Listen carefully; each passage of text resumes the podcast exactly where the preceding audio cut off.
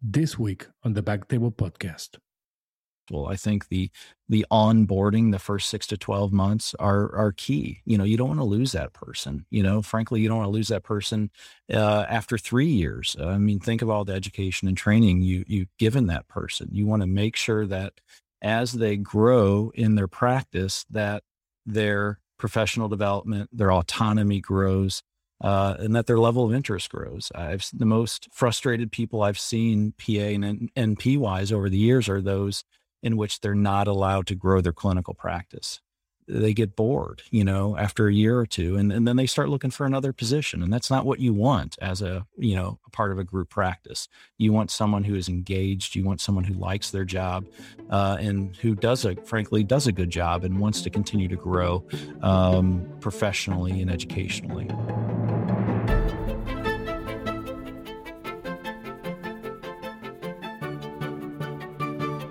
Hello, everyone, and welcome back to the Backtable Urology Podcast, your source for all things urology. You can find all previous episodes of our podcast on iTunes, Spotify, and at backtable.com.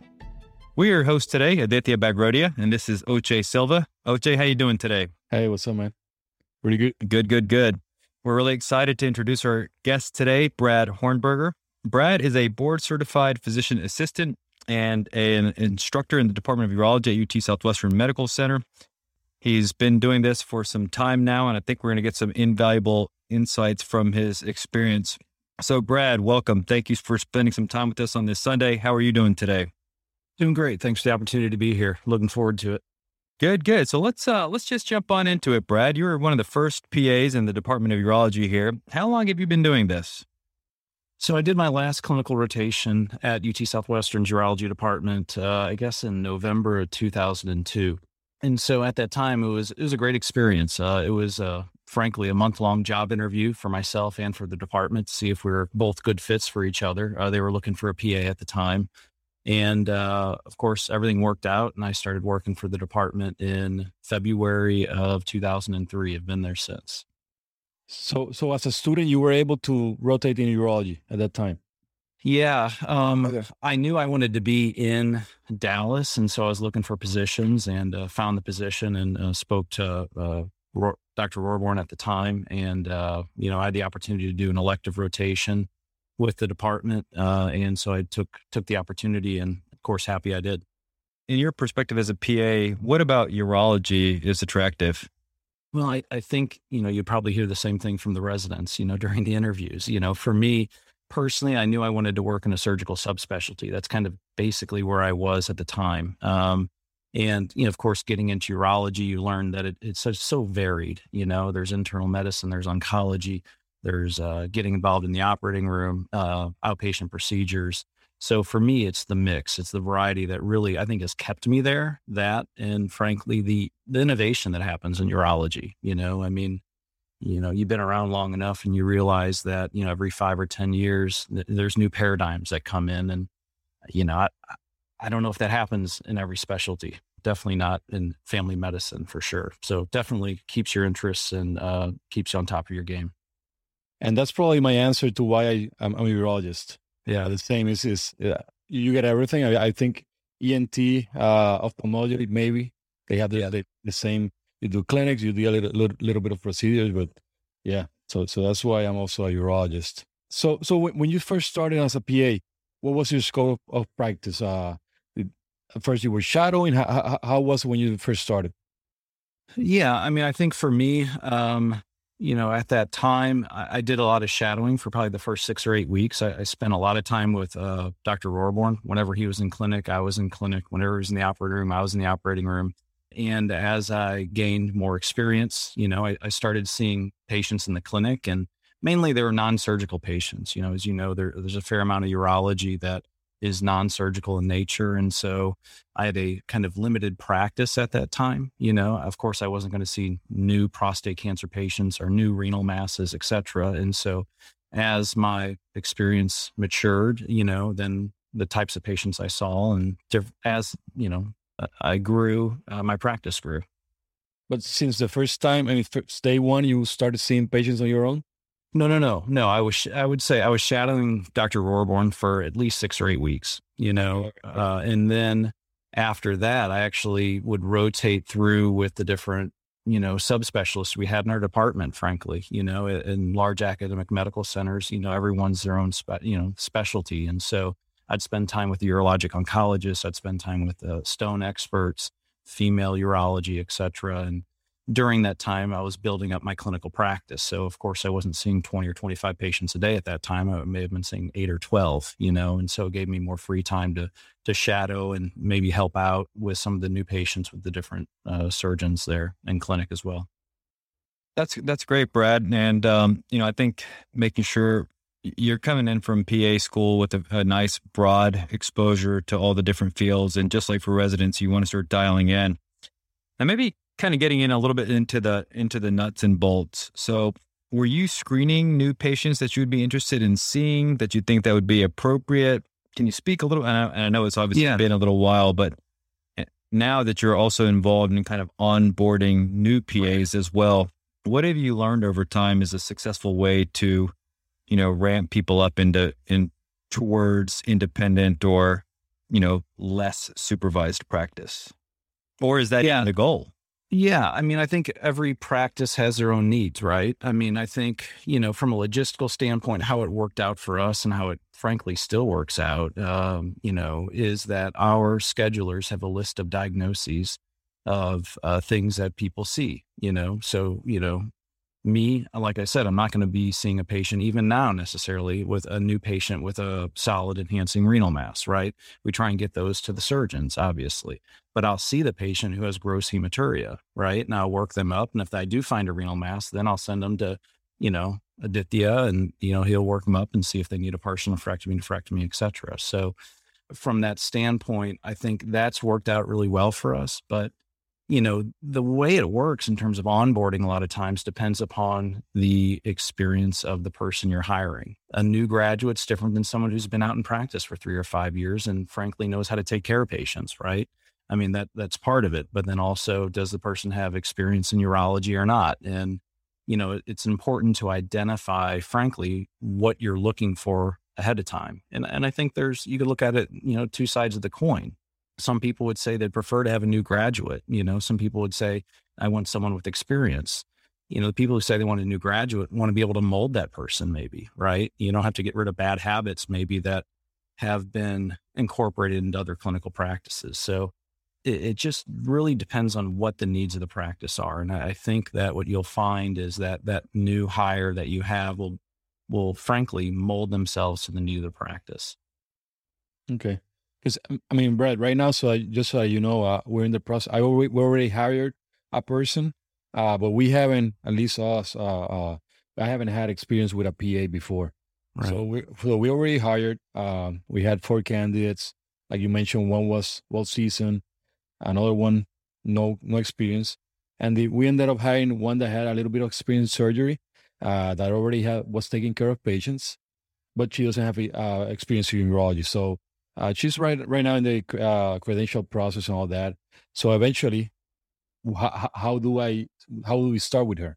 What when is a good time for her to not get frustrated with the, the process? I mean, when when at first, how, how long will it take for her to chow to us? So all those questions are are are there, and nobody has an answer. Yeah, no, I mean, I think that's a great question. I mean, I think that's the most common question I get, and I think it all depends upon the person, frankly, you know, and I think it depends on how they matriculate and grow and learn uh, through the process. I mean, I think an important part for you and your group, honestly, is to identify a champion, you know, someone who is going to help mold that person. You know, you need someone to take responsibility, frankly. You know, you, you need to identify that person in your practice up front, you know, or that person may just be spinning their wheels, you know, trying to find some guidance and some help. I think that when you hire that person and during the interview process, it, it, it's mandatory that you set expectations. You know, you need to say, okay, listen, you're going to have to read on your own. You know, you need to give them access to things like the AUA University, et cetera, the, these online modules, and, and say, you know, I expect you to read at least one one clinical guideline a week or two or whatever.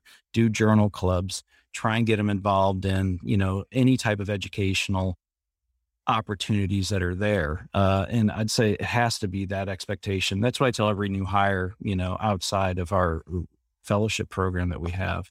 Um, that you need to spend at least six months, at least six months, or you'll just be treading water. You won't be swimming it, you'll drown uh, eventually. You know, you need to put forth the effort, or you're not going to be successful. And I think that's frankly, very insightful, Brad. Um, you know, whether we take somebody who's newly interested in research or a new resident without that investment at the front end, which is an investment, but you you reap the rewards. So, just to kind of recap, it sounds like the bare minimum shadowing would be in the kind of six to eight week range. Is that fair? Yeah, I think so. Someone with no experience for sure. And I think if you have a new grad, that time may be longer, you know, because you have to teach them how to take care of patients as well, you know. Um, and then I think as they grow, then you can give them more opportunities to see patients independently, you know, but it, it's a gradual process. I mean, I think it's going to be at least six or 12 months of OJT, you know. Uh, I think that has to be the expectation going into it. So tell us a little bit about that supervision process early on. Say you've got, you know, eight, 12 weeks under your belt. The newly hired PA is starting to kind of demonstrate a reasonable understanding of some of the fundamentals of urology.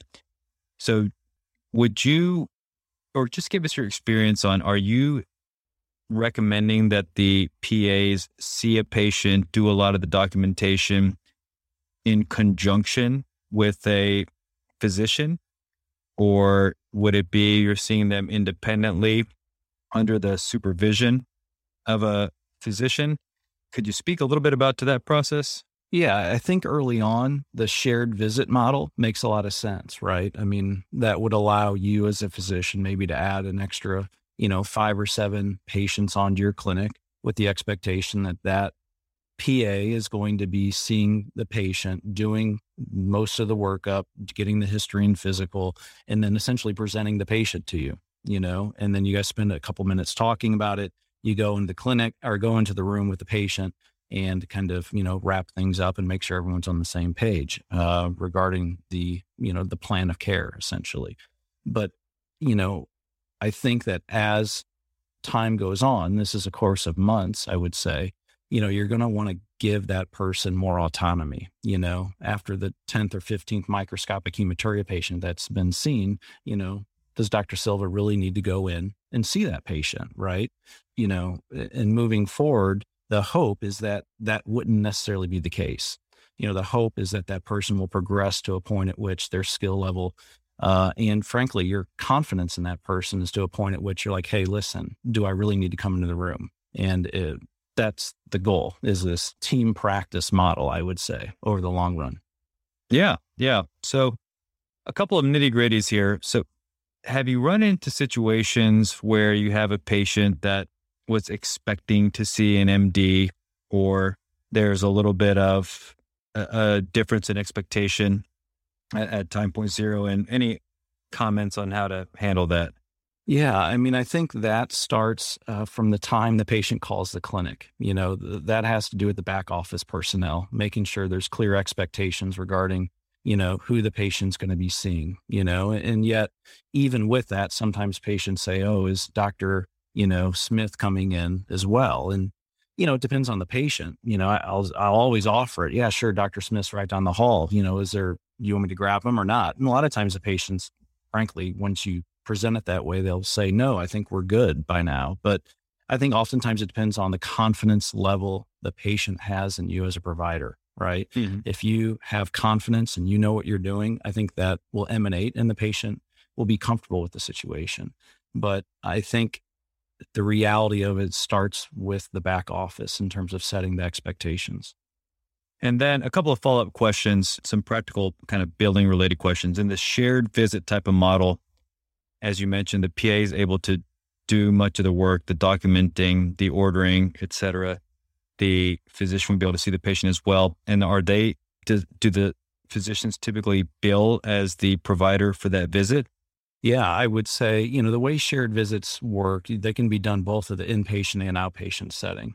And you combine the the note, right, in terms of the amount of information that's in there. And then you bill at a level based upon the com- combined note. The physician has to document what they did, and they, they have to see the patient as well uh, mm-hmm. for the shared visit. And then you can bill at 100% of the physician fee uh, at that time, assuming the physician bills. I would say definitely in a private practice model, if you're doing shared visits, that makes the most sense. It's harder uh, to do that for follow up patients, you know, unless you're seeing every single follow up patient with the with the PA, which ultimately I don't think should be your goal over the long run. There's different requirements that CMS has, some hoops you have to jump through essentially to do that. So let's say that we're evolving and we've gone from kind of the shared visit model to the independent provider model. Is it as you get your license that you say that physicians X, Y, and Z are my supervising physicians? Or do a certain percentage of charts actually have to be reviewed? Is it more theoretical? Um, could you tell us a little bit about that? Sure. I, I, think the most important thing starting off is understanding what your state laws are. You know, each state, uh, in terms of supervision requirements, are different. And so you have to look at your individual state law regarding what requirements there are. Um, in Texas, it's there's no specific requirements regarding the number of charts you need to review, et cetera. It's a very broad based supervision. You know, the, the the laws are written broad to allow for application to different practice patterns, right? You know, the practice uh, an academic medical center may be different than a private practice in West Texas, for example. Um, so they're broad based, and the application is such that it allows the physician to determine um, what works best for the practice, essentially. Oftentimes, okay. some states are different, but oftentimes that's the case. Now, let's say you're a year out, the PAs has several diagnoses that they're very comfortable with and when they're billing, is there a percentage that that's typically billable at or? So Medicare CMS will reimburse at 85% of the physician fee rate. Um, most private payers nowadays are comparable, I would say. Most of them are at about 85%, but they, it, the provider has to be uh, registered within that Blue Cross Blue Shield plan or that, you know, that health plan to bill under their like NPI number. Uh, sometimes you'll find a private practice plan that reimburses at 100%, but I would say in terms of planning uh, and in terms of revenue, it should be, I think, as a practice, you'd think about 85% of the physician fee rate. I was going to ask, in terms of the department, uh, when they hire a, a new PA, are they looking towards the chair model or just the, the, the PA being a, a provider in that sense, having their own clinic and ju- then just feed the, the, the subspecialist? Yeah, I mean, I think it depends on uh, the the practice. I mean, if you're speaking directly to UT Southwestern, I, I would say our model is, um, you know, maybe a, a, little bit unique, and that's evolved over time. I mean, a lot of the PAs in our practice, they, they break their practice up. We do a lot of general urology, but I also include, I encourage the PAs in our department to subspecialize in some area. You know, for me, I do a lot of male sexual dysfunction. I do uh, the majority of the MRI, TRUS fusion biopsies in our practice. And there are other PAs that do female urology, kidney stones, et cetera. So I want them to be an expert in something but they also first assist in the operating room uh, on robotic cases as well. And so it's a big part of our practice. And so their experiences are varied. Um, but I would say for the most part, probably about 80% of their practice is independent. I would say maybe 20% of the PAs do work with uh, some physicians in a shared visit model. And that's kind of newer, frankly. That's kind of been an evolution. Uh, we've had some needs specifically in our urologic oncology division in terms of helping facilitate new patient appointments and managing follow-up care, et cetera. But that's just been a, something that's been in the last two years. Yeah, that's uh, that's really insightful, Brad. And you know, we, we talked quite a bit about clinic visits. I think it, when I think about our our main aspects of practice, it's clinic visits, it's clinic procedures, it's operating, and then inpatient. So maybe we touch base a little bit on clinic procedures, cystos, MRI TRUS fusion biopsies, which you mentioned. Is this general process going to be similar where it's going to be shadowing, hands on, moving towards autonomy? Can you tell us a little bit about that? And is there any particular credentialing that's required to participate in office procedures? Yeah. So just to speak to myself, you know, yeah, that's how the evolution essentially worked for me. It was shadowing uh, and almost like an apprenticeship. And I would say I learned the majority of the procedures I did with Roehrborn at the time, and and that was mainly cystos and uh, transrectal ultrasound and and biopsies. And, you know, over a period of time, you know, he finally Frank said to me, Brad, you've had more supervised cystos than any urology resident ever. I, I, think you're good. And and to me, that was a blessing that I finally got from him saying, you know, you know what you're doing, you know, and, and at that point, it went, you know, there's different levels of supervision that I transitioned at that point from a, you know, personal kind of direct supervision to more of an indirect supervision, right? You know, most of the time he was in the clinic when I was doing procedures. Uh, but now, frankly, you know, I'm at a satellite clinic and there may not be a, a, urologist, you know, within 15 miles of when I'm doing a cysto or a TRUS biopsy. So, yeah, I mean, but that has just been in the last five years. That wasn't my first year or two of practice. You know, I, I wouldn't put a new grad in that situation, frankly.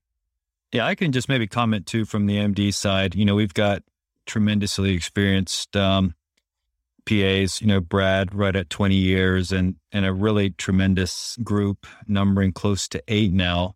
And just like any one of us, I think if there's anything that's a little bit outside of our comfort zone, a little bit outside of our wheelhouse, it's nothing more than stepping out and say, "Hey, do you mind taking a look at this cysto?" or "You mind taking a look at this CT?" Just like we do with our partners, it's it's very similar. But um, I, what I'm hearing is once the practice determines that you have the skill set to do procedures, whether that's cystos, blue light cystos, random 12 core biopsies, or, or even MRI biopsies, I can tell you at UT Southwestern, Brad does the lion's share of the biopsies and has some of the best outcomes in terms of accuracy. So, is that is that a fair summary of of kind of clinic procedures?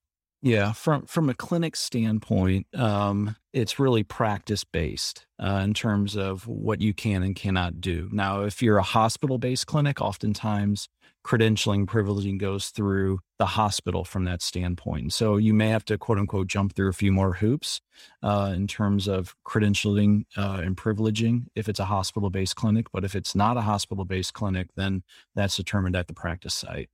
You, you mentioned the satellite clinic. So uh, were you, when you started there, was it also five years ago, or you started before and then it evolved to start doing procedures based on need, or or how how was the process that you started doing procedure?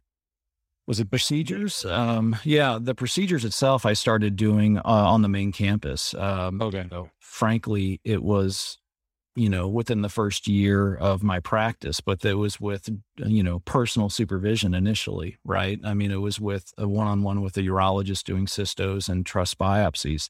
So the um, rooming for eventually being on your own. Yeah. I mean, at that time, you know, there were no satellite clinics, right? And, you know, we're all in the same clinic space.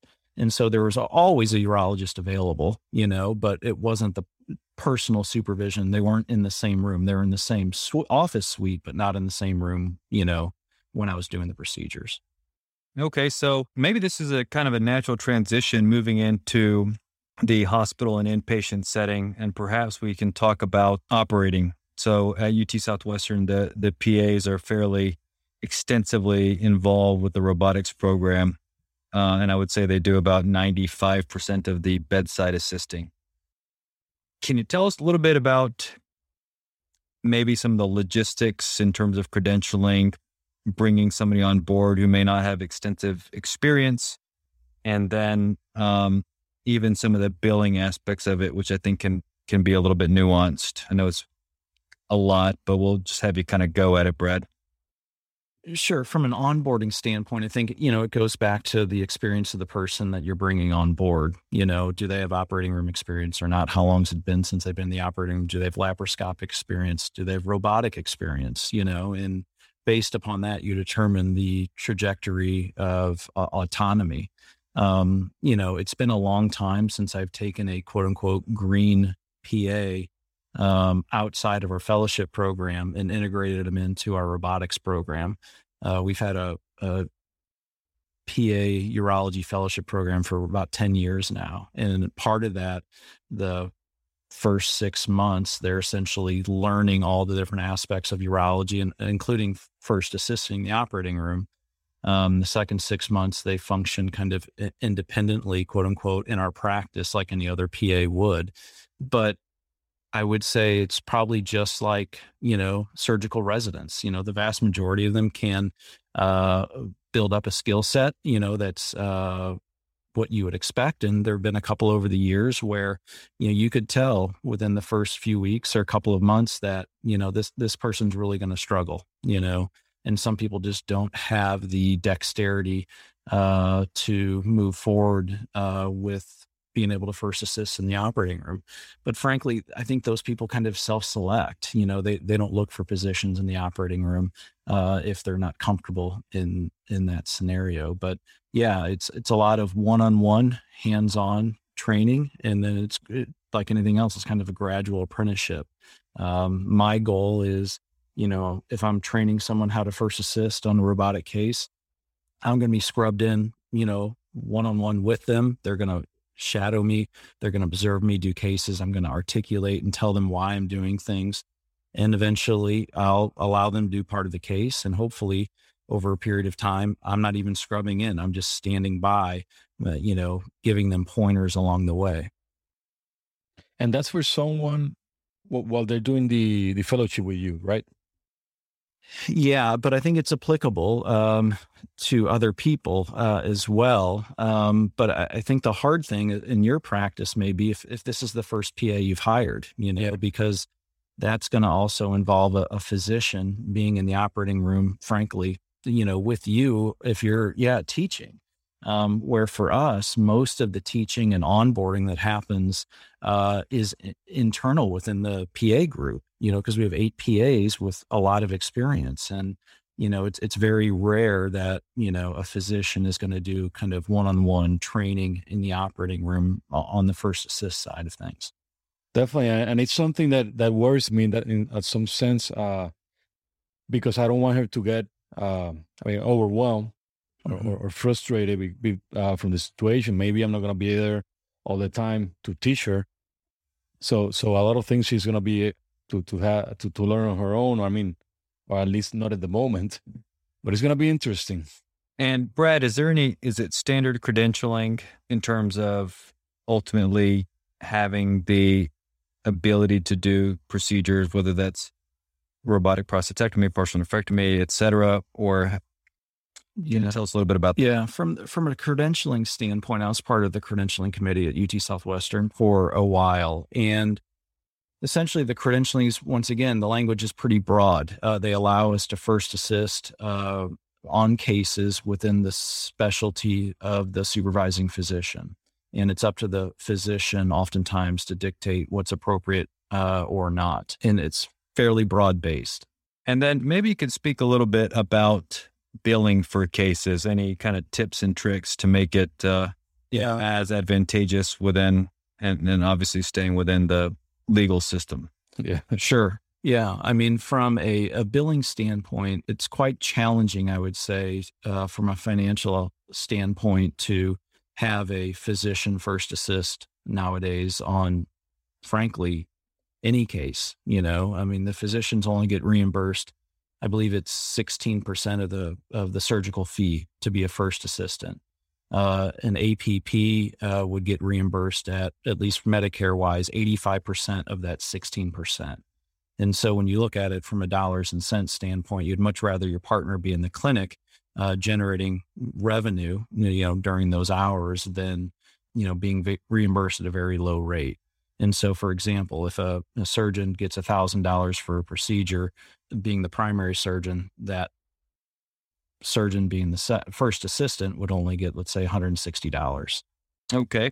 Yeah. And this is something that I'll ask you to speak to this about the variation in practice settings, in practice, OR, clinic, inpatient, and, and impact on quality of life, because my understanding is dollars and cents wise, it makes the most sense for a PA to be in the clinic.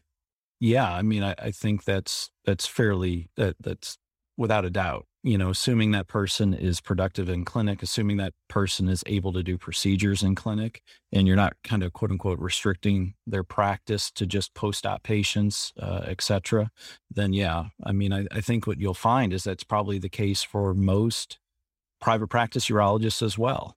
And in your own job and in the way that you have impacted the fellowship, which is generally a mix of operative and clinic urology, do you find it gives some satisfaction, some some diversity in being in that uh, operative and, and, clinic experience that goes beyond dollars and cents? Hundred um, percent. You know, I I like the variety to, of in my work schedule, frankly. You know, I, I, think, you know, at least the people we recruit uh, and that we've hired over the last 10 to 12 years, they feel the same way. You know, they want the mix. They want both clinic uh, and they want some op- time in the operating room as well. And so that's kind of in the DNA of our group. However, you know, there are some private practices out there that they don't have a need for someone in the operating room and they just want someone in the clinic. And if that's what someone wants, then you know that's fine. You just have to make sure you articulate that to the person you're you're recruiting and hiring. Um, but you know, I, I, think it depends on the needs of the practice, and uh, it's in our DNA at UT Southwestern that that combination is there. Uh, I got a question, Brad. Uh, do you think you already reach your your your max uh, scope of practice uh, at UT Southwestern in that sense? I mean, or, or do you think that you're able to do more? More uh take more responsibilities as a PA? I mean, I think you know, from my standpoint, uh, you know, I'm happy with where I am. Uh, I, I think that any professional in practice, I think my experience is, at least has been every three or five years, you try and reinvent yourself in some way. You find some new challenge. And uh, I think I've done that through the majority of my career, whether it be in clinic or developing the uh, fellowship program, et cetera. And so I think as long as you're able to kind of find something new every three to five years, it keeps you interested and engaged. And so, yeah, I mean, there there's going to be something else in the future that I latch on to. I would say the most recent thing I've done is is the MRI fusion biopsies, and yeah, I've kind of been there, done that, and I'm looking for the next evolution. And you know, in urology, that there there'll be always something new. So I'm looking forward to that. You you're doing them in the clinic? Yes. Okay.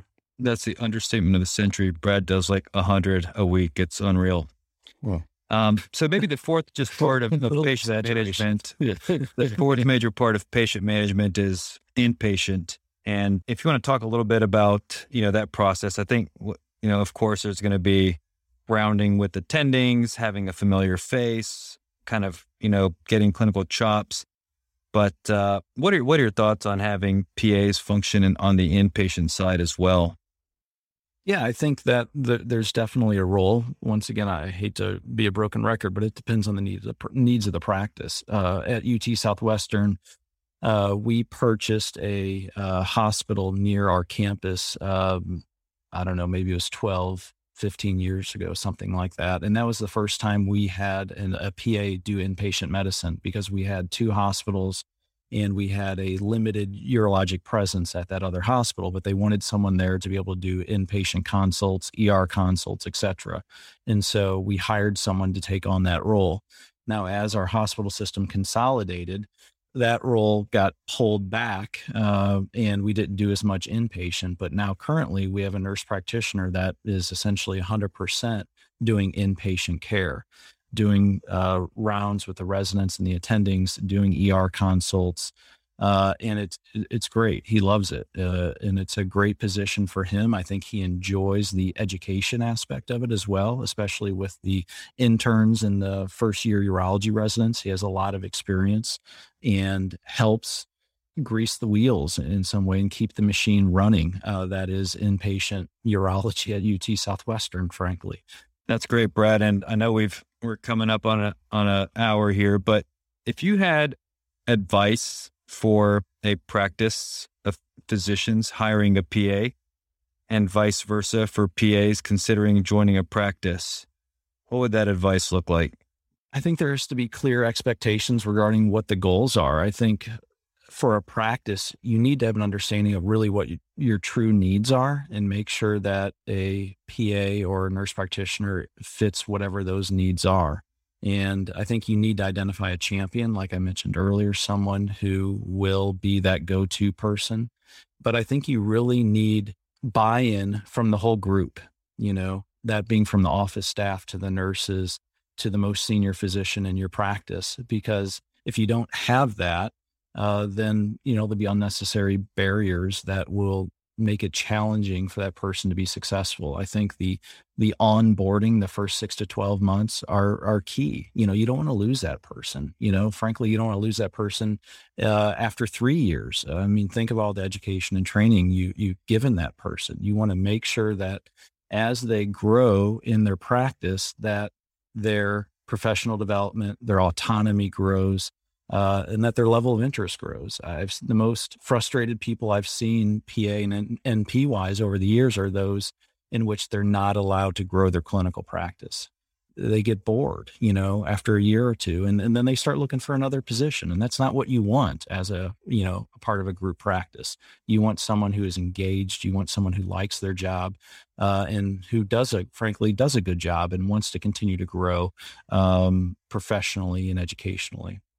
Yeah, I think that's incredibly insightful. You know, certainly that it's it's a member of the team. It's somebody just like anybody else wants to keep it fresh, keep it evolving, take on new, different responsibilities.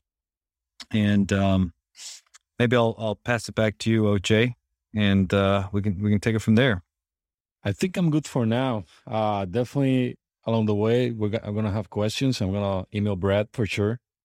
Sure, happy to help. yeah, it wouldn't be the first time. yeah, so, um, you used to, but yeah, I, I, guess my my concern. I mean, from my part, is just how, how to keep her engaged, uh, make sure that she doesn't get frustrated, overwhelmed, and that she she feels comfortable. Like, just like you mentioned, uh, I I want her uh, to be in the practice for the long run. I don't want him to train her for for one or two years and then leave.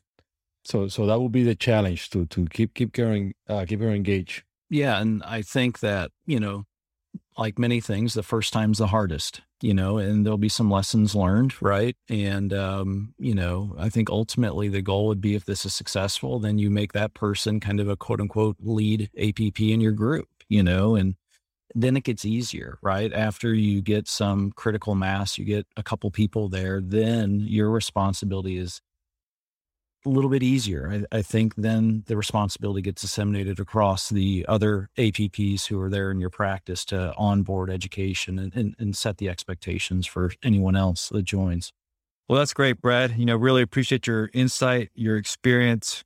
Um, you know, I, I personally can say that, you know, what Brad's been able to do here for patient care, for growing a department, for starting a tremendous urology fellowship. I'll throw a plug out there for anybody that's interested in urology it's really um, admirable. So, you know, again, thank you for spending some time with us on on this Sunday afternoon. And um, personally, again, it's always a pleasure working with you. Thanks, Brad.